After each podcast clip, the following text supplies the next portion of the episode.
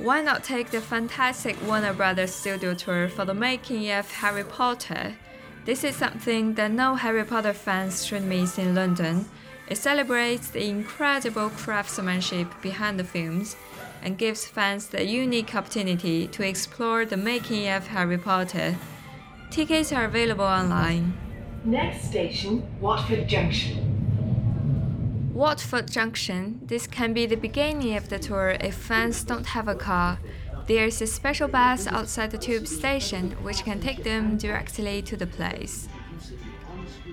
At the studio entrance, fans can pick up a set of eight souvenir tickets and they can take a digital guide if they purchase it in advance.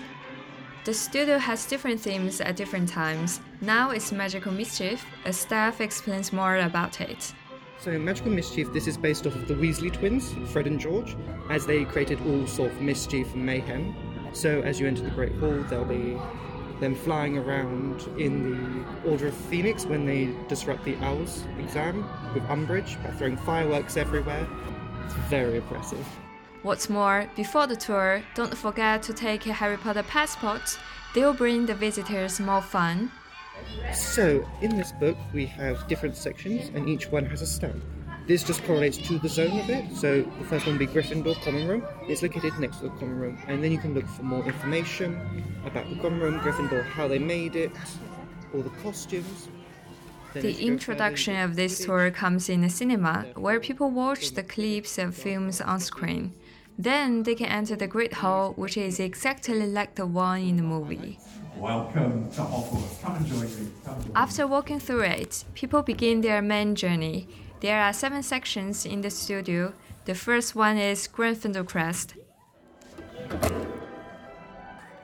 A stamp is easy to find with instructions on the passport and is easy to make. As fans walk along the visiting route, they can see the Gryffindor and Slytherin common rooms, boys' dormitory, headmaster's office, the potion room, and the burrow where objects move automatically like in the magical world. The next section is Quidditch. In this part, fans have a place to experience broomstick. Of course, there's a photo point as well. The Death Eaters section follows it. Entering the Forbidden Forest isn't a challenge. However, visitors may meet a surprise inside it. Besides beautiful Buckbeak, spiders also live here. Platform 9 and 3 quarters and the Hogwarts Express are the fourth section.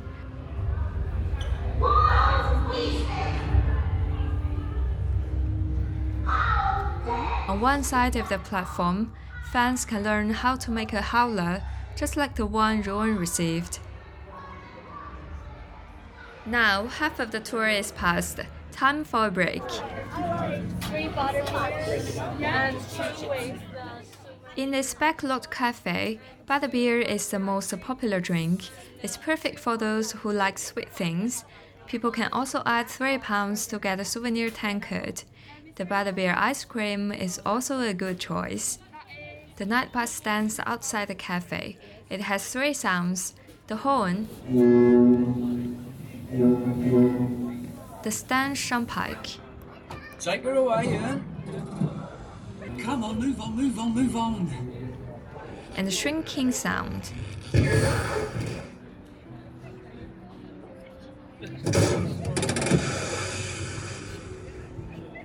Before reaching the fifth section, Gringotts Bank, visitors pass through the introduction to the creature making in the films.